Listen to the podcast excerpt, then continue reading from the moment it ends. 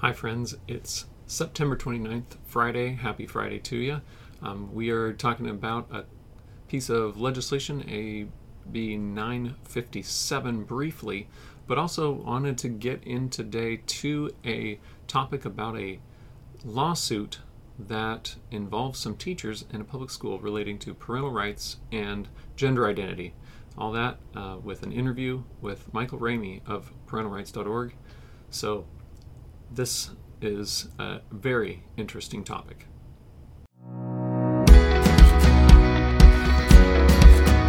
Welcome to the front line with FPM, where we talk about California politics, homeschool freedom, parental rights, and the family. I'm your host, Nathan Pierce, and thanks for joining us today. Let's jump right in and see what's going on here on the front line.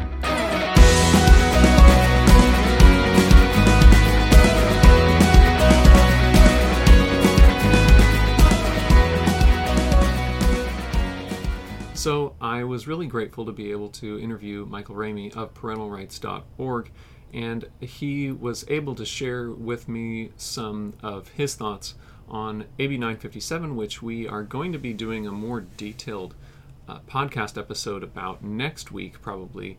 Um, but also, uh, we wanted to talk about this uh, case, the Mirabelli case, which uh, revolves around two teachers in a public school and their uncomfortableness with being told to lie to parents. So, uh, with that, let's get into the interview with Michael Ramey, and uh, you can learn about what's going on in the parental rights world here in California on this issue. Um, doing okay. How are you? I'm okay. Recovered from the conference yet? Oh no, I don't think so. Still no, working. Me neither. I'm thinking maybe after this weekend. Yeah, yeah. um. So uh, I saw your email about uh, that had the reference to the 957 um, mm-hmm. thing, and I I thought your uh, I liked your summary of it. It was very concise and uh, I appreciated the uh, I don't know the reference to it, kind of how ridiculous it is, the bill. Yes. Um. Anyway, uh, I'm probably going to be doing um, I'll be doing a sort of a m- more extensive uh podcast on 957 next week. Okay. Um. So uh, if that's okay, I'd like to quote from that um, email. Did you have any other thoughts on that? Anything else? I, I mean, I'd be happy to um, have any other thoughts that you had on that, particularly with regards to, um,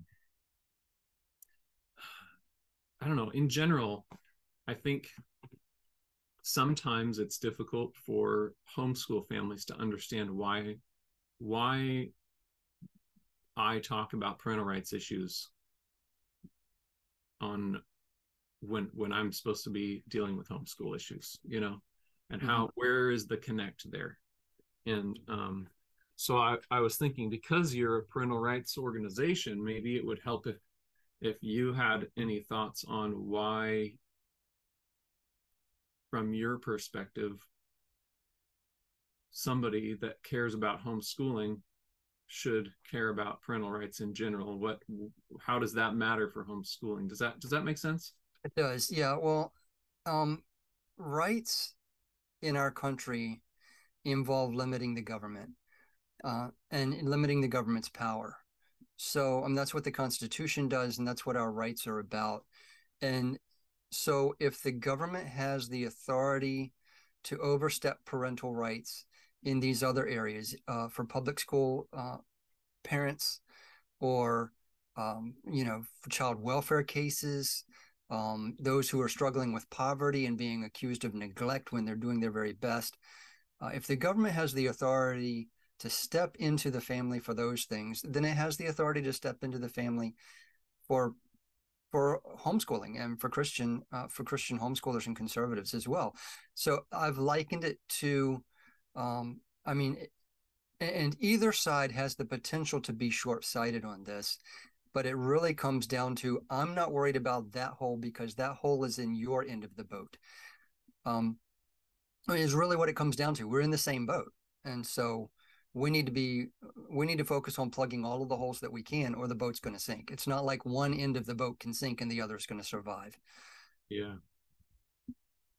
Hmm. that's that's a really good way to put it thanks for that that's um huh, kind of a sobering thing to think of it that way but it's a good parallel because it it is it's that serious i mean it, it really is. And, and so many of us are saying, you know, well, I'm not going to worry about that because that hole's not in my end of the boat.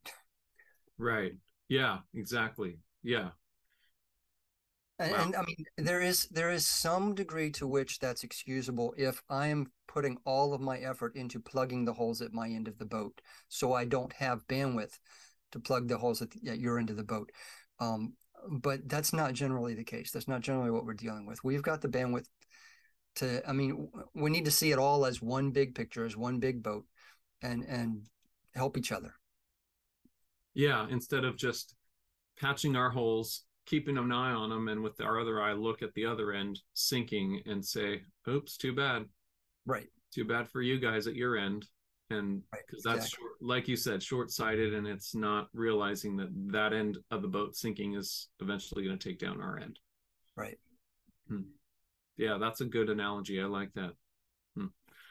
And that kind of leads into Mirabelli too. yes, because that's even more uh, along the lines of um, sort of transitioning from 957, which is sort of broader in a sense that it affects any family that's dealing with a custody dispute, right? And right. as that that's just the immediate effect. I think long term we could we could look at it as no, this is this is an indicator of a trajectory that's going to impact all all families right and it's it's going to i mean it will weigh in family court period. Um, right now it's custody cases but once that idea uh, goes into the family court um, then it's going to be anything that goes to family court. Um, it's going to be you know whether or not your children are being taken away by by cps or, or whatever it might be. Um, yeah. Yeah. Yeah. Okay, so so looking at looking at the Mirabelli case, and this is a this is a public school issue, right? I mean, that's the situation. Um, yeah, this is at that end of the boat. yeah. So so how do we how do we look at this Mirabelli case? First of all, is the outcome good or bad? Do we do we like this case? I mean, it seems like a bad situation that it started with but ultimately if if if we're not let's see i'll say instead of we i'll say if i'm not concerned about public school issues again how does this affect me? And and what and how? Uh, how how does this what's the result of this? Okay so a lot to unpack there. The case deals with um, the school system was forcing teachers to lie to parents about their children's names or pronouns or gender identity. So if my little boy Charles is going to school and wants to be called Charlotte and go by her, um, then they would call him Charlotte and and refer to him as her uh, at school. Uh, but then when I'm talking with them, they would only refer to him as Charles and he. And so um, to keep me in the dark so I don't know what's going on in terms of the health and, and the welfare of my child. And so that's kind of the situation. And a couple of teachers were really uncomfortable with being put in a position of having to lie to parents. It violated their religious principles. Um, and so they sued. And uh, if I can just read one paragraph, the sort of the summarizing paragraph from the case. Yeah. Um, and, and I think this goes toward uh, and then I'll unpack it some more, but it goes toward answering your question about why this matters to all of us. So it says the school's policy is a trifecta of harm. It harms the child who needs parental guidance and possibly mental health intervention to determine if the in- incongruence is organic or whether it is the result of bullying, peer pressure, or a fleeting impulse. It harms the parents by depriving them of the long recognized 14th Amendment right to care, guide, and make healthcare decisions for their children. And finally, it harms plaintiffs, this is to say, those school teachers, who are compelled to violate the parents' rights by forcing plaintiffs to conceal information they feel is critical for the welfare of their students, violating plaintiffs' religious beliefs. Uh, so basically, it hurts everyone. It hurts the children, it hurts the parents, and it hurts the teachers who are forced to lie, uh, who have a religious uh, compunction against doing that. So, um, so really, what it comes down to, and why it matters to parents, even not in the public schools, is again, uh, we're in the same boat. If the government can lie to the public school students or public school parents about their students, then the government can lie to you. Um, mm and you know they can hide things from you about your child now right now the most obvious contact point between a parent or a child excuse me between a child and the government is when you send your child to the public school but if the government can lie to you about your child where they feel that it's uh, a healthcare issue um, then there are other ways that they're going to be able to do that. It might be um, you know you go to get your child's medical records and now under hipaa uh, which is supposed to which is a government law a federal law to protect your child's privacy uh, and you are the child's representative. So it's protecting your child's rep- your child's privacy for you not from you. Um, but that could change. If the government is allowed now to keep secrets from you about your minor child uh, then then we could see that uh, that change and i mean there are already some troubling carve outs as far as hipaa goes and i probably shouldn't have started to open that can of worms but um, but I mean, it would just get worse if if the courts establish that the government can lie to you about your child. Eh, then just take a moment, homeschool parent, and think about uh, how that could come up for you. Um, and and I'm sure you can think of you can imagine a scenario where the government has some information about your child and your child's health, and they're just going to keep it from you or lie to you about it. Wow. Yeah, I think I think it's really important for for people to connect all the dots between all these different areas of our lives because you can't really separate them out. The government doesn't. Um, right. So its view of what authority uh, the government has. Yes, that's it. And historically, the Supreme Court has recognized a sphere of authority in the family that the government uh, shouldn't go into. And so the sphere of privacy, um, but the privacy the privacy bubble is not around the individual; it's around the family. Um, if the individual is the family, then certainly the sphere of privacy is around the is around the uh, the individual. And there are instances where you know individual has a has a secret uh, that they don't want their whole family to know about, and the government has no business, you know, uh, uh, sharing other people's secrets. But as far as the government is concerned, uh, the parents are inside that that bubble uh, with the child. The parent is the child's legal representative. Uh, so you asked if this case is is good or bad for us um, it is good as far as it goes. Now, out there in California, you know that um, uh, Attorney General Bonta has been uh, has sued the is it Chino Valley, right? Right. Yeah. Um, school district um, because they put together a policy that says that parents cannot be kept in the dark. The teachers have to notify parents. Um, and the attorney general there has said, no, that's against the law. That's wrong. And they've sued the school district and they're claiming all kinds of privacy rights in the California Constitution that that comes between uh, the parent and the child. Uh, the thing is, the Constitution is to limit the government, not to limit parents. That's true of the U.S. Constitution. It's true of the California Constitution, and so you can't pass a const. You can't. We at no point adopted a constitution that limits parents. Um, constitutions define government, not family, right. and so um, the parents are inside that privacy bubble as much as Rob Bonta wishes that they weren't. Um, and and so what this case is, this case was at the uh, the district court level. It's a federal case, and uh, so it's on a different plane right now than the the Chino Valley case, which is in the California courts. Also, this isn't the ruling of the case. This is a ruling on an on initial injunction um, to to protect the teachers while the case continues forward. Now, what that usually, I mean, it's a it's a very good sign because the court only issues these injunctions if they feel that that that party who's asked for the injunction has a likelihood of winning their case. And in this case, the way they spelled it out, they didn't just grant the injunction, but they gave a, a pretty solid opinion that really tips their hand that they really favor the plaintiffs in this. Um, that they not not favor in in the sense of uh, an inappropriate bias, but in the sense that they they really believe the plaintiff's arguments. Um, yeah. yeah. So interesting. So so so in the long term, this is sort of a this is temporary. This this ruling that we have so far, this injunction, but um, but we're given an idea of at least at this point where the court is leaning and we're we're um i guess comforted by the fact that this court is currently uh if i understand correctly the court is currently protecting the teachers from having to be in this awkward situation right is that that's, that's right yeah so this injunction says that they can't um enforce the rule that they have there, which is which would be to force the teachers to lie.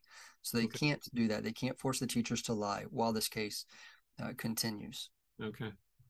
Wow, that's um, it's going to be really interesting to watch this case and see if it sparks anything else because I would imagine that there are other teachers um, that feel the same way um, that are um, in an awkward situation and would love to see this case be decided in the favor of teachers not having to lie to parents right yes and certainly a lot of parents who who do have their children in the public schools and don't want to be lied to they want to know right. what's going on uh, with their with their children we i saw some polling just a couple of weeks ago um, it was polling across six states um, and they broke it. The question was should the government, should the schools be keeping this a secret from parents when it deals with the child's gender uh, identification or gender identity?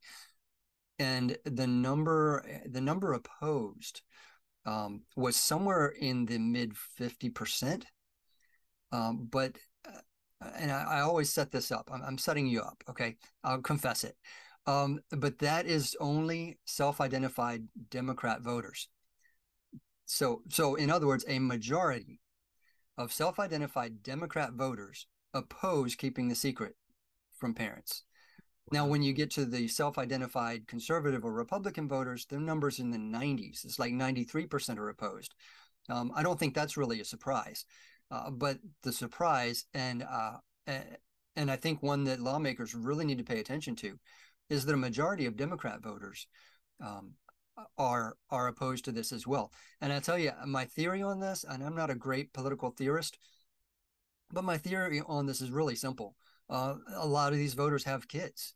That's it. If you're a parent, you don't want people keeping secrets from you about your child's health and welfare, period, because you know you love your child more than anybody else. You know your child the best, and you can't trust anybody to make the right decision for your child uh, more than yourself. And that doesn't mean we always get it right. And it doesn't mean we're always perfect. I want advisors to help me make decisions for my hmm. child.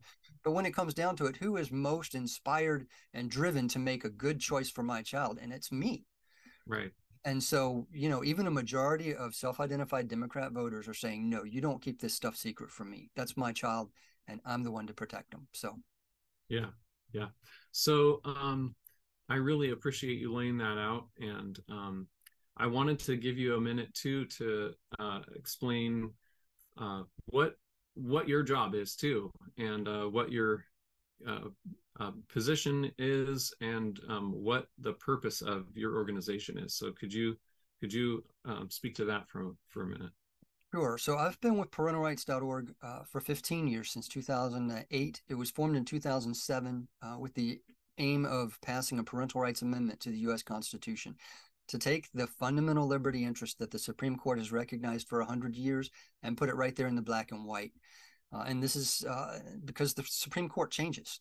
Um, and we don't want to reach a point, whether it's 10 years from now or 200 years from now, where the Supreme Court no longer recognizes parental rights. So if we put them in the text of the Constitution, uh, then they're protected. So the organization was founded in 2007. I came on board in 2008 as the Director of Communications and Research.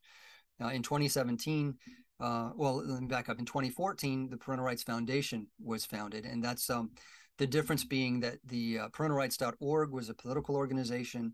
Uh, donations are not tax deductible. It's a 501c4. The Parental Rights Foundation is uh, policy and education, and so we do a lot of deal with a lot of the same information, um, but we're you know not so much lobbying, and so those that's a 501c3. Donations are tax deductible, um, which just made honestly just was a practical move to make it easier to fund the work that we're doing that's so important. Um, so in 2017, there was a, a, lot of turnover, and I became the uh, the executive director. And then just earlier this summer, in, in June, uh, I was elected the president of Parental Rights Foundation and parentalrights.org. And the heartbeat of our organization, very simply, is protecting children by empowering parents. Uh, so that's what we're about uh, at the federal level, at the state level. Um, of course, the Parental Rights Amendment is a really huge undertaking that's uh, it, it's going to take a while, especially with the dysfunctional Congress we have. Uh, so in the meantime, we looked around and said, okay, where can we apply the same principles and make a difference right now today for as many parents as possible? And we found it at the state level, largely, um, passing uh, laws that say that parental rights are fundamental um, and demanding that the courts give them strict judicial scrutiny. Um, in some states, we've managed to see passed uh, Parents' Bill of Rights that really spells that out more in detail. Uh, in Oklahoma, Florida, and Georgia are a couple of a few examples of that. So um, we're we're pursuing the same principles uh, at the state and at the federal level to protect children by empowering parents through good law. Wonderful. Well, thank you for the work you're doing there, and um, I'm grateful to be able to have have you discuss some of these California specific things with us uh, today. And I think, I guess, uh, California being as special as we are, you probably have to deal with a lot of uh, California news on your plate. Um, yeah, we've tried to weigh in on as many of those things as we can to try to, you know, stem the tide of the. There's just kind of an anti-family attitude there in the California legislature, and um, yeah, I meet wonderful people from California. I know it's not the entire state. Uh, in fact, geographically, I think it's it's a, a small portion of the state. Though you know those small portions contain a lot of people. I, I get how that works, but um, so yeah, but there there have been a number of issues we've weighed in on in the last few years. Um, a few senators and, and assemblymen out there we know by name, and as you know, oh, this is from him. It's, it's another, you know, it's going to be bad news. So, uh, and we weigh in as much as we can and urge them to uh, use a little common sense. Yeah, yeah. Well, and uh, I guess uh, if people want to learn more about uh, parentalrights.org, they can go visit your website, which no surprise is parentalrights.org. Right. Well, and the, and uh, also parentalrightsfoundation.org is uh, okay. actually parentalrights.org is really focused on that constitutional amendment. Parentalrightsfoundation.org is where they'll find uh, all the state level stuff. Excellent. Excellent. Well, thank you so much for your time today. Thanks for joining us for this episode of The Front Line with FPM. For more information about the topics we discuss here, Check out Family Protection Ministries at fpmca.org and subscribe to our channel.